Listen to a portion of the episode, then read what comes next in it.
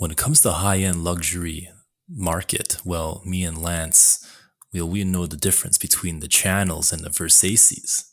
However, tonight's guest, Tammy Fan, does. Tammy is the owner of Luxe du Jour, a Canadian high end luxury consignment company specializing in handbags, but with other offerings, including accessories and shoes. The company was founded in 2016 and has since expanded into multiple cities and also multiple services, including their Luxe Bag Spa. Tammy, welcome to the show. Thank you for having me. Shut up and sit down. This is off the walk.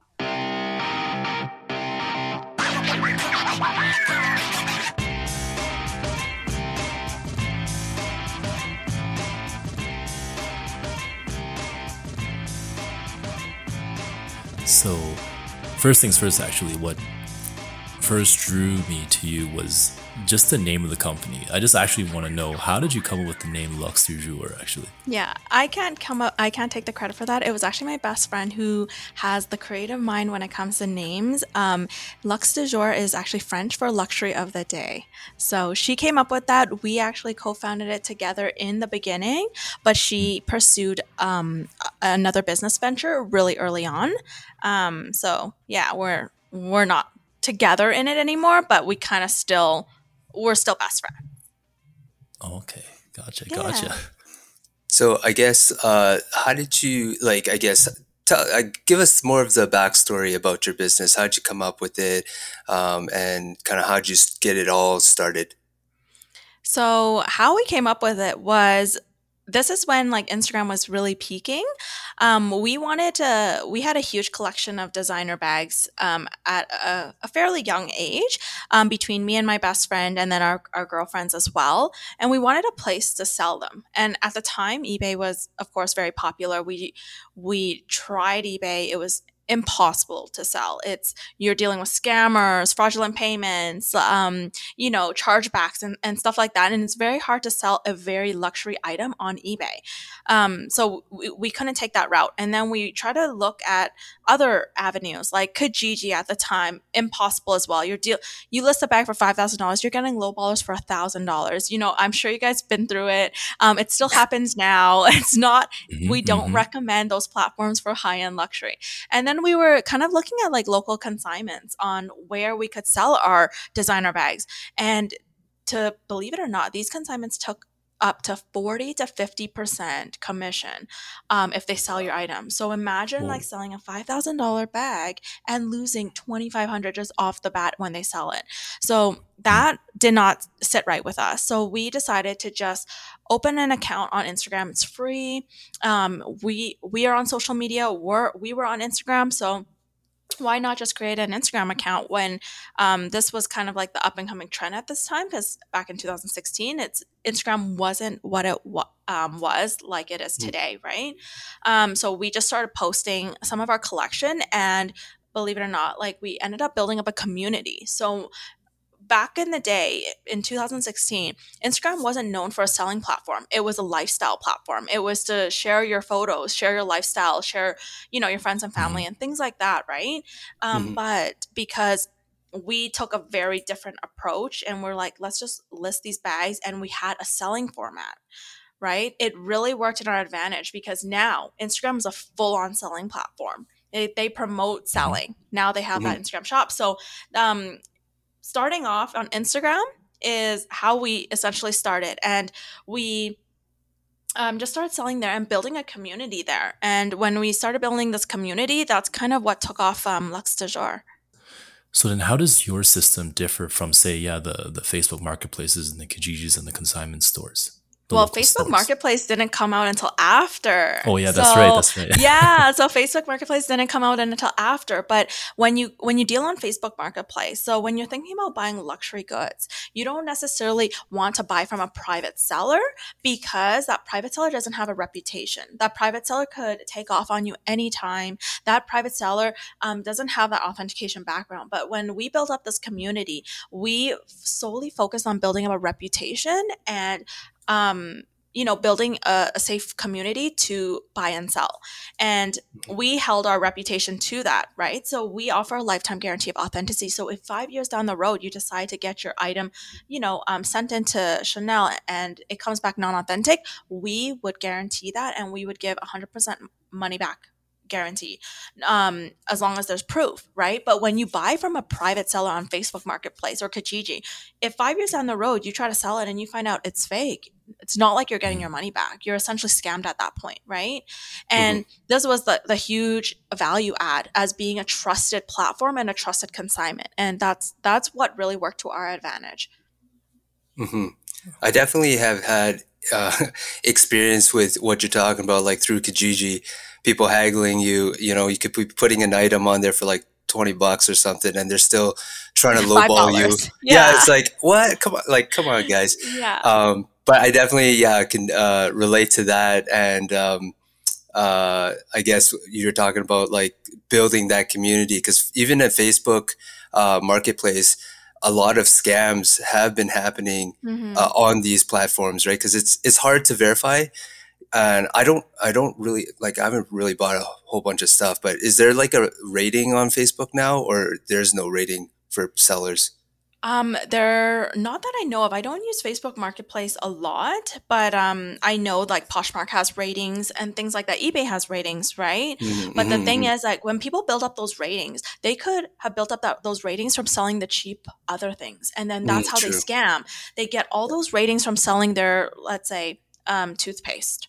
Um, of course, you're going to get a, a good r- rating for that because you sold what you said you're going to sell. But then when they build up that um, that rating, they mm-hmm. can just sell a five thousand or ten thousand a bag and just take off on that after that, right? True, um, true. And and it comes back to that reputation again because those eBay sellers can disappear, right? They are just private mm-hmm. sellers, whereas a company they're they're in it for the long run, right? Would you rather buy mm-hmm. a a Rolex watch from like Chrono24 or do you want to buy a Rolex watch from the guy on Kijiji saying meet me in the back alley right yeah, you, yeah. Um, we're talking about luxury goods so it's really important to um, um, get get it from a reputable source and that's where we come in yeah, for that sure. And like talk us through uh like how you built that that rep you know that reputation because you've obviously walked us through your your office there so like talk us how how did you build that reputation up yeah, so how we started building up that reputation is offering whatever was convenient to the client. If the client says, "Can I FaceTime you?" because I don't believe that this bag is um, is with you, or um, "Can I get it authenticated?" Absolutely, right? You were essentially catering to your clients of whatever they need to really build that and establish that reputation. Um, and we we offered that. We were essentially slaves to our clients, and and of course we still cater cater to our clients and we still listen to our clients. But that was an essential step to really building up that reputation. And then of course asking for the business, and then of course um, what I remember when we started off in like 2016, we sold a Birkin bag for $16,000. Um, it was from my personal collection. And um, in order to secure that deal, I had to I had to accept PayPal invoice. Mm-hmm. And that was something new I had to learn at the time because mm-hmm. PayPal wasn't as popular as mm-hmm. it is today. Mm-hmm. And PayPal invoice protects mainly a lot of the time the buyers. It's it's favorable to the buyer, but it was a risk that I was willing to take as a mm-hmm. seller to build up my reputation. So if this buyer was bad news and decided to dispute after after receiving the Birkin, I could essentially possibly be out. Like I mm-hmm. could have been scammed there. But mm-hmm. I took that risk to build up that reputation. I accepted the PayPal invoice and this is something that sellers should do. If you're a reputable seller, take that risk for your clients, right? Until you build up that reputation and then you can decide whether you still want to accept that payment or not. Nowadays clients bank wire us, e-transfer us. They they don't even require like um, secured methods of payment, which is great. But that that came from all the years of um, catering to our clients and appeasing them to what what made them feel safe to purchase a luxury item, and ever since then it's like asking for those reviews people don't know how much reviews can mean to a business if people are buying a $5000 bag from you and you can bet that they're going to Google your business or Google reviews or try to get a reference check. Not everyone is going to swipe their credit card for $10,000 or $5,000. So I knew right off the bat that I had to get these reviews because we were selling high end, high end goods. We were not selling $20 uh, shoes or $20 t shirts, right? Whereas reviews may not be as important, but is could still make or break your business. So we were we were constantly asking clients to get to um, submit our reviews. And now you'll kind of see that we almost have over a thousand five star reviews. Um, of course it is hard to get reviews but if you don't ask for the business you won't you won't get it that makes sense. Yeah, like heck, even for twenty dollar things, I look at the reviews for when I'm on yeah. Amazon. Oh, it's twenty bucks. Let me just go down to the reviews. Yeah, oh, there's like two, exactly. three thousand reviews. Let me let me take a look at that. But like circling back to the what when you're talking about the scamming thing, that that totally makes sense. Like even myself, if I do try to find like luxury items, I mean I'll go on Kijiji and stuff, but I just don't trust myself in buying whatever it is because mm-hmm. I myself don't know if it's real or fake. Like say if mm-hmm. I wanted to get something for I don't know, like significant other or something, and I go on Kijiji, I buy the whatever bag or something, give it to, you know, my partner or whatever, and then the partner is all of a sudden like, Oh, this is a fake. Yeah. And all of a sudden, that, that person so who sold it to you. Yeah. yeah. embarrassing. And that person who sold it to you, right when you sell it, they delete the posting, delete all yeah. contact. They're gone. they're gone. You can't find yeah. them forever. So it's definitely good to be able to go to someone like a company like Jour where it's reputable and you mm-hmm. have the authentication right there to to to back it up, right? Mm-hmm. So what happens when people come to you with bags that you find are out fake. are Oh, yeah. we have many, many times. And you know what's funny is that we've had countless occasions where girls come and says, "Oh, my boyfriend bought me all these." And I just want to tell them we broke up and then it's so it puts us in such an awkward position that our product specialist has to go to them and say, unfortunately, th- these are all counterfeit. And the girls just looking at us like, no, my, my boyfriend would never buy me counterfeit. Well, you know, we, I don't know how else to tell you, but we authenticated it and they're all counterfeit. Um, so it's happened. And then there's situations where um, people get passed down bags from their grandmothers or gifted by their moms or or um, relatives, and they find out that it's counterfeit, right? And how we handle that is we do charge a very hefty fee because it is actually illegal to sell counterfeits. Of course, some people genuinely don't know if they are um, if they have a counterfeit or not, but hmm. some people do know that they're they have a counterfeit and actually intentionally try to sell that through us. And the reason why we input a hefty fee in place is because essentially what we don't want is we don't want the counterfeit circulating. If you were a genuine person that ha- acts, you know, accidentally got this counterfeit, it's essentially worthless, right? Why would you want it back? Right? It's we mm-hmm. don't want that circulated because there's a very shady um, industry when it comes to the counterfeit industry, right? It's very corrupt. Um, you know, just a lot of bad things happen in the um, counterfeit industry that we, of course, do not support. Um, it's unethical as well. So, for us to Im- put in place a hefty fee if you want that counterfeit bag back, um, it actually deters a lot of people from selling counterfeits to us intentionally. Mm-hmm. Um, and yeah, what we tell them is that we tell them here are our findings. Here's the proof that it is counterfeit because we also have um, an authentication device. So we have a multi-step authentication process, three step, and it goes through human factor. So a lead authenticator that can actually visually see, feel, and um, smell the bag, which um, technology cannot. And then it goes through our AI technology, which is Entrupy. And Entrupy is specifically designed to scan leather bags at a microscopic level using AI technology that has scanned hundreds of millions of authentic bags. So it will mm-hmm. be able to tell you if this bag is um, authentic and it has a 99.9% accuracy um, rate. And and then we go through our third source, which is if we have to run serial numbers. So a lot of people don't know this, but certain brands like Chanel, Cartier, Van Cleef and Arpels, um, they have serial numbers that are essentially almost like a car's VIN. So if you have access, and this was kind of a connection that we had to develop over the years and um, invest in, but it's is to get that connection on how to run serial numbers to ensure that this item is registered in the database of that brand to ensure this was not a stolen good this was not a um, this was this was an actual registered item. Because sometimes there are super fakes that are, are really great fakes but once you enter the serial number that serial number does not even belong to the, that bag. And then that right away you know it's counterfeit yeah, so that's kind of our authentication process and what we do when we do get those fakes and and we do get a lot of them. Sometimes you'll see videos of us actually destroying fakes on our social media, What? cutting up That's fakes, awesome. running over fakes. Yeah, because some clients don't want them back. And what we Yeah. do with that fake is we actually just educate our clients. So when people subscribe to our newsletters or watch us on social media and follow follow us on social media, is they get to see um, tips and tricks on how to spot this fake. Um, Mhm. we don't give out all the secrets because we don't want scammers that are following us Mhm. taking all these tips and trying to oh, okay they they caught on to that let's perfect this Mhm. um, that's why we don't give away all the authentication tips but of course we do give some Right. That's that's uh that's very interesting. So I guess uh that girl probably dumped her boyfriend because you know. I don't I don't get we don't get involved in that. Um yeah. It's it's it's a very awkward conversation, it's a very awkward moment, right? Um but yeah, No, we always sure.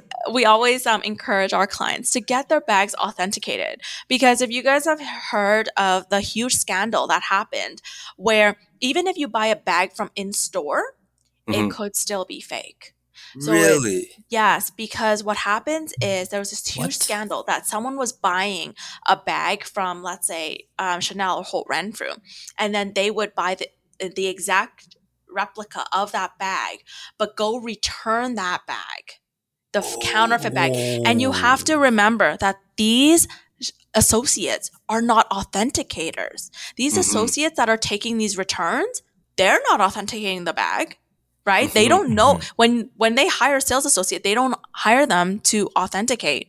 When you give your bag back, all they're checking for is the condition Mhm. to make sure it's still brand new. And uh, if the receipt matches the the model, they're like, "Oh, okay, this this is must be the bag because she bought it Mhm. from us, right?" This there was a huge scandal like this, so it's really important to us that that's why even when people sell their bags with receipt to us, we never look at the receipt. And y- clients should never look at the receipt as a determining factor of if the bag is authentic. Because I know a lot of people go on Kijiji or Facebook Marketplace and try to buy Chanel. It says full set including receipt, everything included with receipt, but I'm telling you counterfeits come with fake receipts or counterfeits come with real receipts but it was a counterfeit bag Mhm. right? So it's it's a really huge scandal that happened, and it's just for people to be aware of, right? It's it's not That's so amazing. yeah, it's it's not to scare people, but of course be cau- cautious of that. Mhm. Yeah, I'm, that's a, a I'm very a little scared right now. Yeah. Why have you bought a lot of fake bags, Eric, or what's going on? no, he buys from stores, and now he's just like, oh no, new fear unlocked. yeah, exactly. Like, what if I go into a store and I'm like, you know, buying something that I think is real with the receipts, the Mhm. authentication, all that, and it's all actually just fake or something, and then, and then I later on I go to Luxe du Jour and they're like, it's fake, and I'm fake. like, how is this even possible?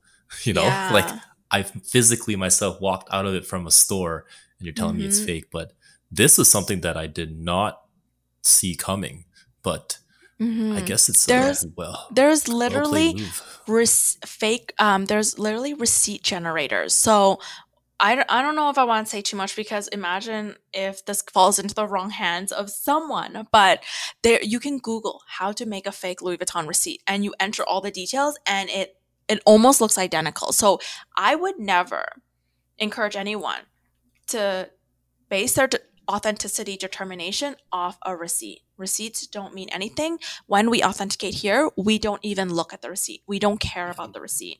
So when people are like always um, inquiring about a bag and they're like, "Oh, does it come with a receipt?" Don't be so quick to judge if the item comes with a receipt because receipt does not mean it's authentic. We have seen counterfeits come in with receipts. That's how scammers, that's how advanced scammers are now. They know you'll buy it with receipt, Mm-hmm. right? It's mm-hmm. don't don't believe the receipt because I can go buy an exact duplicate of a fake and I could really go buy the real thing, but I'll go buy 10 of these fakes or whatever. And then I can go attach that authentic receipt to that counterfeit. Yeah. That's Right. crazy. That is so crazy. I mean, We've so seen it all.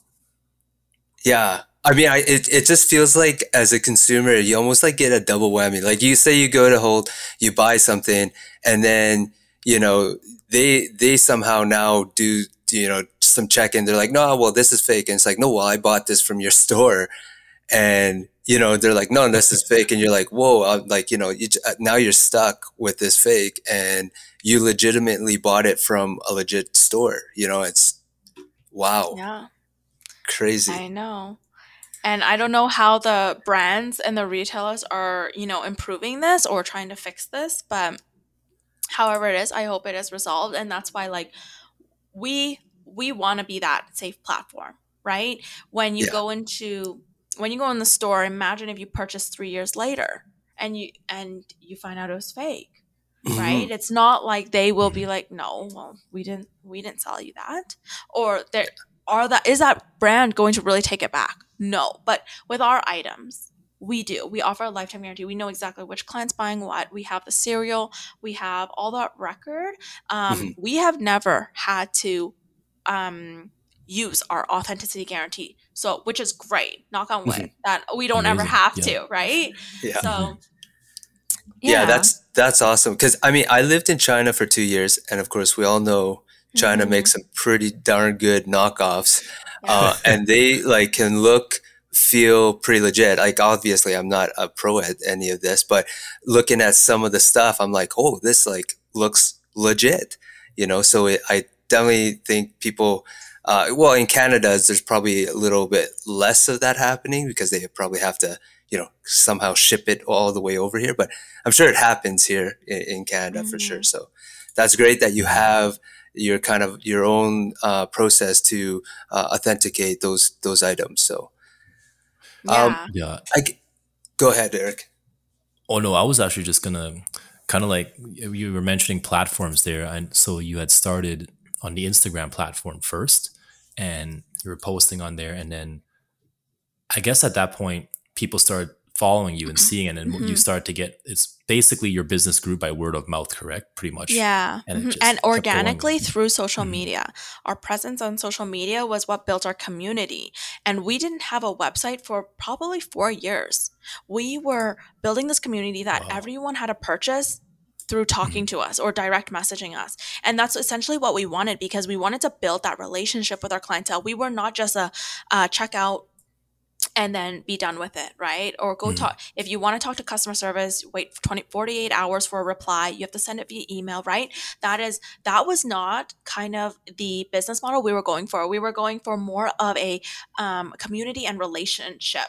So everyone who had a purchase, they had to talk to a real person within five seconds or five minutes to get that Mhm. order through. And we would manually process all the payments for four years until, of course, Wow. now it's too much for us to handle. We cannot do Mhm. manual payments anymore. So then we had to go to a website, but we shifted. We still kept that community and we still Mhm. keep that community on Instagram. But of course, anyone who wants to buy now, they can um, go check out on our website, but they still have that factor of if they need to talk to a specialist or a VIP um, product specialist, they can get an, a response within five seconds, which Yeah. is something that our clients love because what store other than Amazon can you get a response within like five seconds that's not robotic, right? yeah absolutely that's tough i mean definitely there's a lot of places you're stuck on hold forever like you know yeah. Or just look at email. You have to email them. Yeah. Exactly, exactly.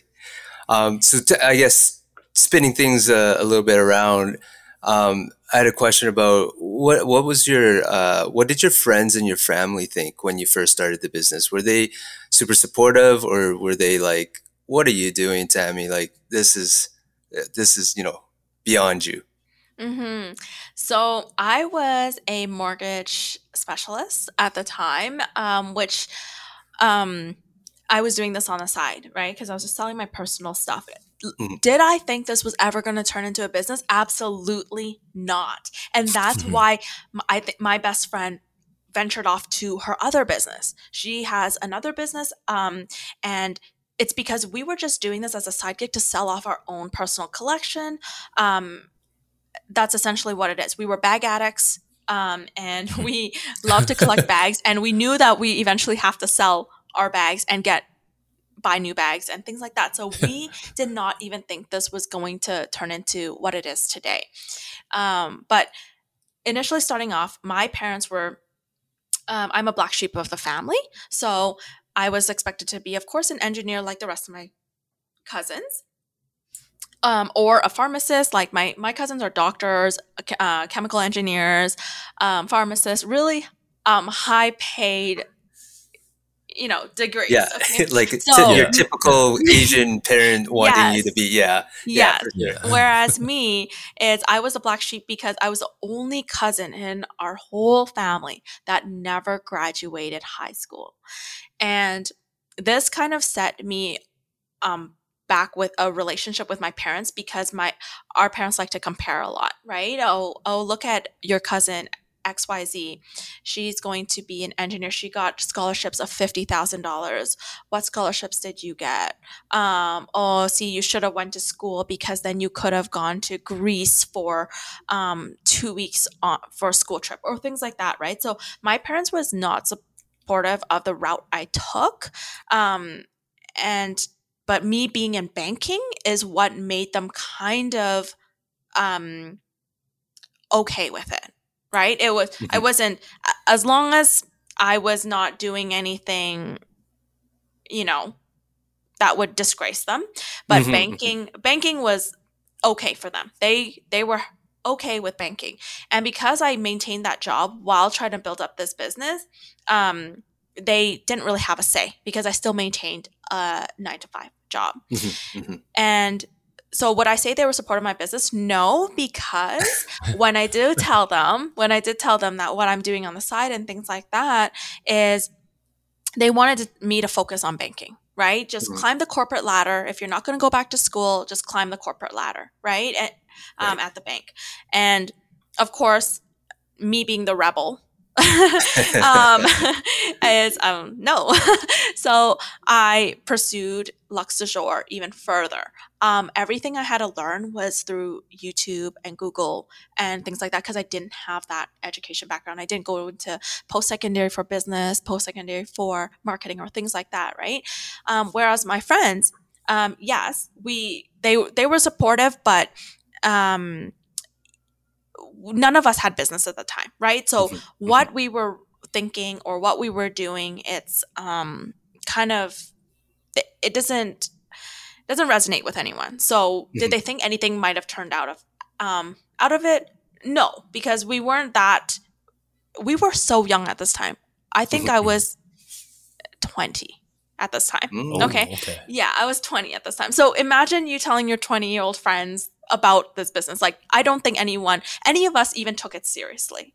Um, Mm. except um, eventually my motivation came through and I kind of work um, in silence. So it's it's pretty much like I worked in silence for almost two three years that I didn't even let anyone know I was I owned this company because I knew a lot of people were hoping I failed, um, including, of Mhm. course, my parents. Right, my Mhm. parents told me every day that don't do that. You're don't be ridiculous. That's not you. like that's not none of us. No one in our family are entrepreneurs, right? No one in our Yeah. family has ever done that. So for Hmm. so there was I had to work in silence because I didn't actually get that support, right? Yeah, yeah, yeah, yeah. No, So no, but look at you now. You are Yeah. like Mhm. doing phenomenal, and that's I think that you know speaks volume now, right? So yeah, it's That's amazing. Uh, at what point actually did you go from having it as a side gig to becoming for it to become a real time, full time business, and then you decide that this is it now? I'm quitting. Like my my within day a job. year. So Oh. eight months, um, six to eight months, I was profitable. Um, so people Wow. started sending their bags in, Yeah, because of my consistency on the Instagram. And I think my best friend kind of left um, Luxe du Jour at four months or, or five months um, when she pursued her other business because, of course, it wasn't going anywhere. But I think something that also motivated me is when I lost my best friend as my business partner, right? So Mm. I, um, of course, I was sad that she went to go pursue another business. Um, but I didn't want to, you know, um, I didn't want to let Luxe du go. So Mm. I Mm. carried it on and I was probably working 16 hour days, um, being so, so, um, so active on social media and researching and Googling all the resources I can find. Like if I needed to find out how to build followers on Instagram, I was not the one to take shortcuts. I never bought a single fake follower, single fake like that people are doing nowadays. Um, clients have seen us from 200 followers to 5000 followers to 10,000 followers you know they some of our clients that are with us today they're like i have seen you guys since 2016 like we like we've been following you we're huge fans like oh my god i can't believe what it is today right? Now now they can see us on bloomberg um, yahoo finance we're going to be featured on forbes right? And um, so it's it's a long time coming for sure but i think what really motivated me is when i lost that um, support from my parents and then um, kind of my best friend as well right even though me and my Mhm. best friend are still best bestest of friends it's like Mhm. losing that it's just like i i really felt like i was alone in that and um my boyfriend at the time as well is they, they he didn't want me to work so Mhm. he definitely did not support necessarily the business but until after um i i had a new boyfriend so um, and then that's also what changed it's it's having the it's having the right people in your life that you you don't want to let yourself down but then there's there's that it just takes one person that you also don't want to let down right Mhm. and I, I didn't want my parents to think I was a failure to them because yes, that does they they have a lot of face that they have to carry. And when all the aunts and uncles are talking amongst themselves, you know, they're all the aunts and uncles are bragging about how successful their kids are and how smart their kids are. And then of course my parents lose all that face when they have to say, you know, oh, what about Tammy? Right. And I didn't want to I didn't want to be that failure. So it was it was knowing that I had to make my parents proud, um, regardless of no one supporting me. It's I had no Mm. I had no other choice but to but to do, make something out of myself or make something out of this company. Whether like I failed many many times. Like I went into mortgage broker, um, failed at that. You know, I, I went into it for eight months, okay, and I then after that I pursued permanent beauty. So like, uh, you know, eyebrow um, tattooing and permanent makeup. Wasn't good at that. I failed Mm. at that too.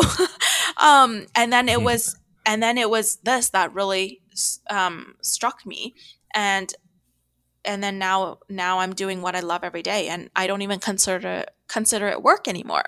It's just Yeah. waking up doing what I what I really love, right? As cliche as it may sound. yeah, I mean, that is so awesome. yeah.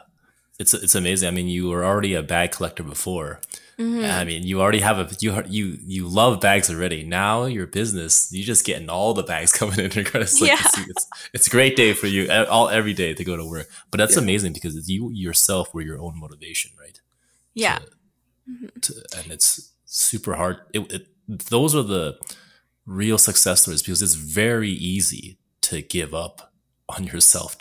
You know, Mhm. when when everybody around you is negative, or it's so easy for you to just give up. But for you to just persevere and to keep going, to bring the brand to what it is today, that's that's amazing. You know, Mm-hmm. yeah something congrats. i actually tell myself thank you but something i tell myself is if you if you rely on someone else to give you the motivation like sometimes people have to watch youtube to um, get motivated but if you rely on someone else to motivate you or you have to like you're holding like your best friend accountable to motivate you and like you guys are holding each other accountable you'll lose your motivation very quickly um, because you have to actually find that motivation within yourself Mhm. you know um and that's something that i, I learned down the way um down the road. It was before I was relying on, you know, my best friend to be motivated with me. It was I was relying on my boyfriend at the time to motivate me, right? Mhm. But it, all of that is temporary motivation. But if you can find the motivation in yourself and you can find a better, bigger, better purpose for yourself and for what you want to do in life and where you want to see yourself be, um, that is the motivation that will long the test, um, last the test of time, for yeah sure. For sure. I, I think you, you you know i think every entrepreneur has that right? Is that you fail you fail but you never give up. You persevere you continue to just push push push. And like you say having that self motivation to get yourself up every day and going okay you know what? I'm gonna get you know off my feet and i'm gonna make things happen. I'm gonna figure it out. Yeah i don't know how to do it. But like you say I, you started googling stuff and i love that. I love that about entrepreneurs you know it's just that kind of energy uh, that just keeps you going and and look at you today right? Like just super successful. So that is awesome. So i, I guess what other uh, when you first kind of did the business there must have been some some challenges in the in the very beginning. What what were some of those challenges for you? Yeah, there definitely was. I definitely lost another best friend of mine of 14 years um, because of Luxe du Jour, essentially. She really um, wanted to work for the company. And I knew mixing kind of friendship with business is not essentially good. It's not a good Mhm. mix. Um, and it something that happened within that relationship is what caused now that best friend. Um, I've I've only ever had two best friends that I've known for 15 years, um, and a very close cousin. Um, but she's my cousin, so I can't call her my best friend. But um, uh, but yeah, I've only had childhood friends, th- um, three major childhood friends that's been there for me through ups and downs. And she was one of them. And now we are no longer friends. We are essentially like we had a huge fallout because of Luxe du Jour and because I Mhm. did attempt to let her work for the company. That was a huge challenge for me. It was um, recovering from PTSD. Mm, So when you go through something very traumatizing like that, um, it takes a lot to recover and b- rebuild that trust. It was someone that I knew and trusted and loved for 14 years that mhm. I essentially got screwed over, and um, we essentially lost twenty five thousand dollars. And at the time, this was a lot to me. Yeah. Okay, this was Oh, yeah. not now. This was almost four years ago. This was four years Wow. ago. So four years ago to lose twenty five thousand um, dollars, um, and um, yeah, that was the fallout. I- don't necessarily want to go into detail with it, but Yeah. it was overcoming that PTSD, right, and knowing how to handle that because I can see it affect how I treat other people now, how I treat sometimes clients, and which is why I pulled myself back away from customer service. It's just because someone um, screwed you over and scammed you does not mean you have to treat everyone as if they're out to get you or scam you, right? But Mhm. it's it's hard because remember this is a traumatic experience that happened, and Yeah. it it's just mentally in embedded in me. And i also had to pull myself out of customer service um, even though i love talking to my clients all the time right? I knew some of my regulars my day one clients that i loved talking to them right? Yeah. um, but I could I, I had to pull myself away from that. And when i started hiring staff um, that my staff could even see that. My staff was just like why why does she put kind of these um, ask us these questions or put these kind of p- procedures in place that um, now that i look back on i'm like oh my god I, I i shouldn't have done that because me not being able to trust my coworkers is is not it's not good right Mhm. but i Mhm. had to learn how to how to kind of rebuild my my trust and get my PTSD out of out of my system. So that was Yeah. definitely one of the obstacles. Another obstacle um, was continuously changing and adapting with with the little background that I had in education. Social media and trends change all the time. For example, TikTok or um, that's a more recent one, right? Mhm. When that comes out, you have to adapt your whole you have to adapt yourself and you have to mm-hmm. learn how to change. How are you now going to incorporate videos into your business model? Because if that's all what people's watching now is just videos, you have to learn how to change and adapt that or you will be left in the dust. Because if mm-hmm. if you think like Blockbuster, they thought it was okay not to change and adapt because they were, you know, Netflix wanted to buy them out. They were like, no, we're we're a great brick and mortar store. We've been around for 20 years plus, Mhm. right? They didn't Yeah. want to change. When you don't Yeah. change, you get left in the dust, right? And what and that's something I knew and I had to constantly be innovative and that's why we launched bag rental, bag spa. In 2018, I flew to Malaysia, learn a very niche trade because I knew that this would make clients' life easier. It's also it increases the value of the bags for our clients. It was a win-win situation for clients and for the business. It was so bringing Luxe Bag Spa. Um, now Luxor owns Luxe Bag Spa.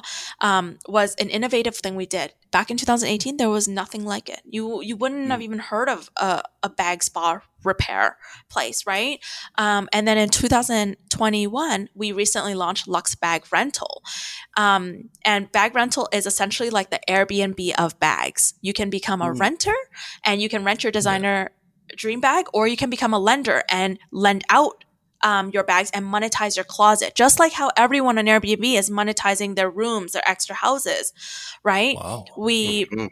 we now have an app launching in October, which is now something I can talk about because it was um, an app in the making for almost 16 months. Okay, but I couldn't talk about it until it was close to launch. So I'm so excited that our app is launching in October this year um, because it really houses all three companies in one, and just the features and the the thought that we put into this app to make our clients' life easier is I I just can't wait to see it. I just can't wait for our clients to use it.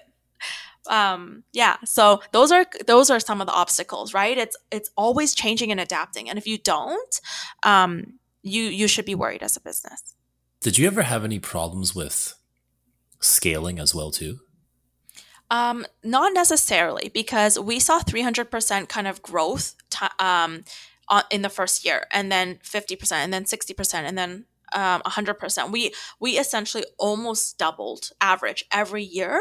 Um, so scaling was um, in the first five years was not necessarily difficult for us because I did adapt and I did change, right? But what what is also really difficult is when you scale like this, um, upwards on an incline, you will realize there's going to be a point you're going to plateau because you have to restructure internally. When you restructure Mm. internally, is because you're setting up yourself, your, the company for the next rocket launch. You cannot constantly do this um, and go up in um, an incline consistently without having and this was something that I had to come to realization with. It was I was so disappointed with when last year we only grew by 35%. And it was because I was training a staff of 10, which I've never done before. And I had to work I see. in the business, like I- internally, um, before we can work externally. And now we are um, on track to double sales again for the next for the next year, right? but it's because we Yeah. kind of did this mountain climb plateau you have to rest a little bit right like it's just like Yeah. working out when you're Mhm. you're doing your reps you you need that little bit to rest and, and recover a little bit before you take off again and you and that's something that um, we kind of struggled with is is um, restructuring internally When you when you're saying like this, oh, it only grew thirty five percent. I mean, that feels like a lot already. Just just 35. Yeah. 35 seems like a lot, you know. But, but uh, but like for the last four years we were doubling in sales a- average every year so then when we got this when i hired 10 people i was like what we should be like doubling tripling when we have 10 people right if i was doing all this in the last four years by myself imagine what we could do with 10 people and to have 10 people on board i was like why did we only grow by 35% and it was finding that out it was okay if you can't even get a hold of your internal you will not get a hang of your external, right? Um, and it was letting go of that lifestyle business. So there's lots of people who love lifestyle businesses where you focus on the max amount of profit. And that was great. Especially if you want a lifestyle business, focus on the max amount of profit. But when you're in a scaling business, all you care about is the max amount of sales revenue, right? Not not essentially profit because look at Uber. Uber's a billion dollar company, but they're running on a negative. They're Mhm. they they weren't profitable for how many years, right? And that's that's when you know you you have to let go of that lifestyle business and turn it into a scaling business. hmm Wow, that is super, super informative. That uh, that you kind of realize that that you like, okay, like we had to build internally before we could, you know, build externally. Because I think some businesses, you know, would have that different mindset where they're like, you know, how come we're not growing? What's going on? And and question other things. Where you know, I think you realize it right off the bat, like, hey, I need to set back, take time to train internally before we can get ready to scale, right? So, to any business owners out there, don't be sad if you you catch yourself at a plateau. If that's your time to rest up, restructure, get your internal organs together, ready for the next ta- uh, launch, right? So that was something that I, I I discovered. So yeah, I actually had a question too of regarding the your clientele. Would Mhm. you say that like and it's interesting because I was talking to a friend and I was telling them that I was going to be interviewing you tonight Uh-huh. and she's heard the company and she actually asked me to ask you this question oh, and she was like cuz like yeah cuz like in our mind like Asians generally like to buy new you know like Uh-huh. new bags and stuff like that. So I was actually wondering, is your clientele what type of clientele do you have? Uh, believe it or not, um, particularly for our business, sixty percent of my clientele are Asian, and I don't know if it's Oh. because I don't know if it's because we have more of um, Asian content. So, like normally, you'll Mhm. kind of see me as kind of some some of the face in the videos and things like that. I'm not sure why. Um, Mhm. But sixty percent of our clientele are actually Asian, and Wow. um, the like twenty five to forty five, right? But of course, there are still we get a mix of a lot of clientele but a lot of our clientele yes is asian and i don't know if it's because i targeted asians i'm not sure Mhm. it maybe it Mhm. started off stemmed off of word of mouth or friends that um Yeah. you know started but yeah believe it or not i have um other consignment friends that own consignment businesses a majority of their clientele are caucasian and Mhm. it and it depends on what you kind of sell because we sell Hermes and Chanel, and um, we target a lot of Vancouver and Toronto. And Vancouver and Mm. Toronto, they have a lot of Asians there that love Hermes Birkin Yeah. bags and um, you know Chanel, right? So I'm not Yeah. sure if that's just where we target it. Whereas my other consignment friend owns um, a consignment in London, Ontario, where he says Mm. majority of the population there are Caucasian, right? So all, Yeah. most of their clientele is Caucasian. So particularly our clientele is definitely um, 60% I would say are Asian. Sixty percent, yeah. And I guess too because like you're offering full authentication, so they know they're buying Mm-hmm. something that's that's real. And you probably like when you take the bags in, I'm ass- you probably maybe before you sell them, you touch them up, you know, because you Mhm. already have the spa there as well, so they know they're getting a good, clean, authentic product as well too. Yeah. So that makes People- sense, you know. Yeah. People won't believe how much they actually save when they buy pre owned in excellent condition opposed to brand new. A majority of our clients actually profit. So we even have a lot of consignments buying from us to resell because our prices are that good. So, for example, a classic flap, a classic jumbo flap would retail $12,000 in stores right now. We have it available in excellent condition. It's maybe um, a few years or five years older, but you can't Mhm. tell because it's the same model, right? Um, Mm. Whereas cars, you can tell if it's a five year old car. Bags, Right. some of them you can't even tell unless you look at the serial number. Um, so that classic flap we would sell for around eight thousand or nine thousand dollars. So imagine saving Wow. four to five thousand dollars off that, and then knowing you could later when you sell it down the road, you could either sell it for higher or you're most likely gonna break even. Right. And that's the wonderful beauty of buying pre-owned in excellent condition. You can find amazing, amazing bags under retail price, or you can find the extremely rare sold out um, bags or waitlisted Birkin bag and pay a premium for it. That's a great thing. Mm-hmm. Like some people don't want to play the Hermes mm-hmm. game and and wait two three years for their Birkin bag and and spend twenty thousand dollars at Hermes to get offered a Birkin that might not even be the exact combination they were asking for, right? Mm-hmm. Whereas they're like, hey, we have the money, we want to get it from a reputable reseller or consignment, and they don't mind paying top top dollar for it. Right? Like Yeah. we Yeah. recently had a um, Hermes Himalayan Birkin that was that went for one hundred and sixty thousand dollars, and when we posted it for the one day, it sold within two hours. Because that client was like, I have been looking for this everywhere. I could not find. She could not get offered it. She said she spent over um, four hundred thousand dollars at Hermes, never got offered it, and she's been looking for this on the resale market for a good, decent price, not three hundred thousand. And when it popped up on our website, we've only gotten that bag twice. They it sold twice, but that one, one hundred sixty thousand dollar one, it sold within a day, and it was because this client was like, Wow. "I have been waiting for this bag." And you know what? It's even more crazy?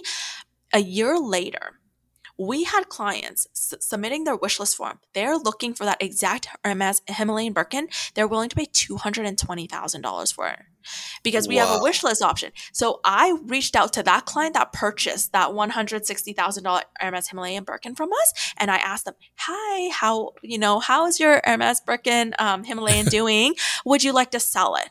Right, because this is Mhm. kind of the relationship we built amongst our clients, and because Yeah. if you want to sell it, we could sell it for two hundred and twenty thousand dollars. Would you like to buy? She would make an instant fifty thousand dollars, even minus um actually minus our commission. She would make forty thousand dollars, right? Wow. So Wow. we told her that, and she said, "No way, I'm not selling it because I know in five years it's going to be worth even more." like, I was like, "Okay, so I'm really trying to find this bag to source for this Yeah. client because this client had a really um, big budget.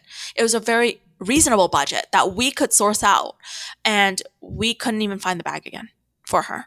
Wow. Yeah, That but is amazing. Mhm. I am That is- my mind is like Yeah. blowing right now. yeah, It's most people would sell that bag and make that forty thousand, right? I just yeah, didn't know guess, that the bag yeah. could go for that much. Yeah. That's a hundred. Yeah. Just that, like, wait, how much did that does that bag retail for again? So it only retails for like 80 um around 80,000 $85,000 in stores but you have to have a huge spending profile. They're only offered to the VVIPs. So you probably have to spend over half a million in Hermes um and probably been shopping for them for like I don't know how many years, right? They won't offer you an exotic unless you buy some of their jewelry for $20,000. Things that the, the sales associate will make a lot of commission on because they sales associate at Hermes don't make commission on the Birkin bags or the Kelly bags, the quota bags. Mm. That is Okay. just crazy. That's it's like it reminds me of like you know like Ferrari or something where you, like there's certain models where you literally have to have owned like a few different Ferraris before you can get that model, right? It's Yeah. like It's Crazy. like a Rolex too. or Rolex, yeah. Yeah. That's Hermes for you. hmm Does the do you do you does Luxe du Jour also do men's? you know what's you know what's I love that you brought that up because you know what's crazy is we are getting into the men's market. We are um looking to get into the watch market for men. Oh, Um so that's coming soon. Um, It's not an overnight thing because, of course, perfecting the authentication for watch um, watches, of course, that is a huge, huge step that we have to make sure we have solidified before we launch that. Right? We we're not going to be sloppy about it and just be and start uh, accepting all these watches. Like we do accept some watches now because we do work with a watch specialist that will open up and authenticate watches. But right now, if they're not working internally for the company um, full time, long um, long term and in house, it's something that we can't necessarily like start promoting, right? Like Mhm. we could, if we start promoting, we could get you know fifty watches in, but can we handle that manpower? No. So that's why we're working on perfecting getting a, a watch specialist, watch authenticator, the appraisal, right, and things like that. I can't wait That's for that because uh, yeah. I I happen to really love watches actually. well, let me ask you this: Would you always- ever buy? Would you ever Hmm. buy pre-owned like men's stuff? Like, would you buy pre-owned men's duffel bags, backpacks, or things like that? Because we, I think, I don't know if men would. Uh, I I don't know about. I've never looked at the pre-owned like duffel bags or any like clothing like that, Mhm. but I have looked into pre-owned watches. Yeah, but stuff like that, watches is because it's like a collector's thing, right?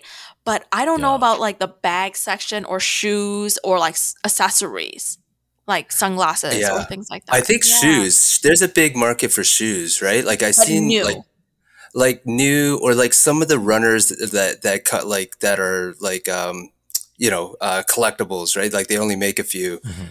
They're like worth like you know thousands of dollars, right? Because and you're like uh, what depending on what kind of conditions they are, right? But there's a, there's a huge market for that for sure, and for sure like watches as well.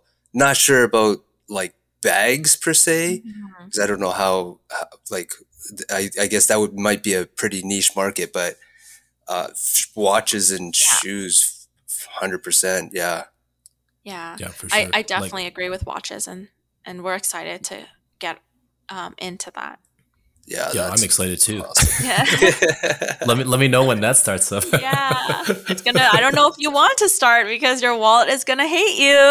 oh it's an addiction, eh? Yeah, but It- what what our clients will love is the layaway we offer. Okay, don't forget you can put things on layaway because a lot of our clients, Ah, a lot of our clients utilize our layaway plans, and it's so like you can't go into Chanel or Hermes and be like, "Hey, can I put this on layaway with a thirty percent down?" No, they'll laugh at you and they'll kick you out. Okay, but way we make luxury affordable and accessible. So what we do is if you need two months to pay it off, you don't need to go through a credit check, put 30% Mhm. deposit down. The item is reserved for you. It's essentially sold to you. And when you pay it off, then you get your item, right? Our clients love the service that we offer. So mhm. we're gonna be Well, we're gonna be extending that. that That's that amazing. yeah. That sounds like a good uh, proposition. You know, like do, do will you go in the future like actually going into even possibly like you know like cars and stuff like doing loans for certain items and stuff like that? No, I don't think cars is in our repertoire, but um, we definitely are also looking into getting into fintech. So, um, offering a Oh. better um, finan- um, fin- financing solution um, when it comes to luxury.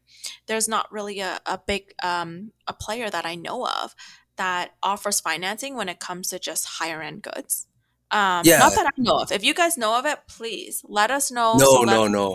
I, them, that's right? that was actually my question was would you be offering like financing like Yeah. like vehicles right like Yes. cars Oh Yeah, yeah, so like we're not going to sell cars, but yes, the No, no, yeah. financing, um, hundred percent. That's actually in our um three year plan, um, is to get into financing, and yeah, if it can come earlier, you guys will hear about Yeah. it.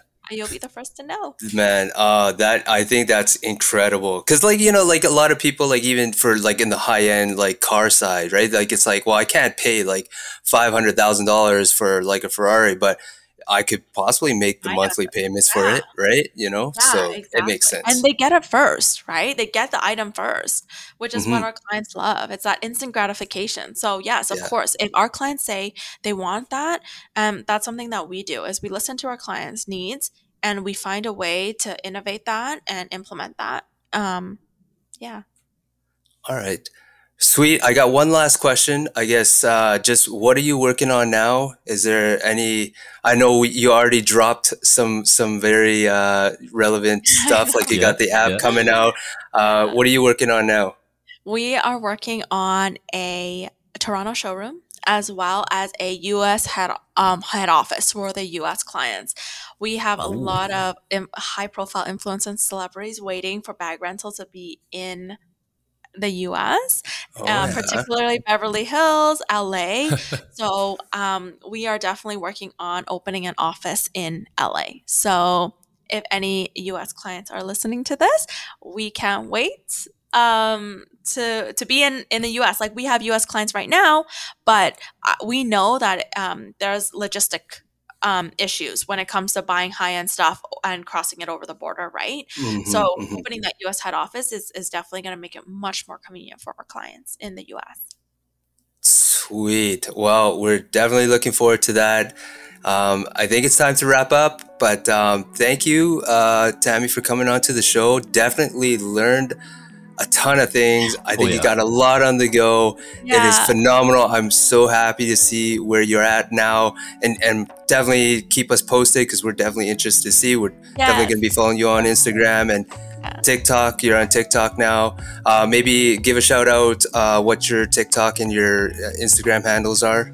Yeah, you can follow us on TikTok at Shop Luxe du Jour. So S H O P L U X E D U J O U R. And then our Instagram is Luxe du Jour, Luxe Bag Rental, and Lux Bag Spot. You can find all three companies on Instagram. Awesome. Awesome. Yeah, thanks. Thanks again, Tammy. It was a Thank you pleasure having having you me, onto our show. I. I No, personally it's an also learned. I learned a lot as well too. Uh, especially now, I'm gonna be more wary now when I walk into a, Yeah. a regular store. Now, now I'm gonna have to do double takes. I don't even know why. Yeah. But uh, now you can put the you put the fear in me now. So Oh no, No, that's, that's- not my intention. it's it's it's okay because it's it's real life and it's happening, right? So Yeah. it might as well be knowledgeable or have knowledge of it happening and and be wary of it. So yes, thank you again, and to our listeners out there, come walk with us again.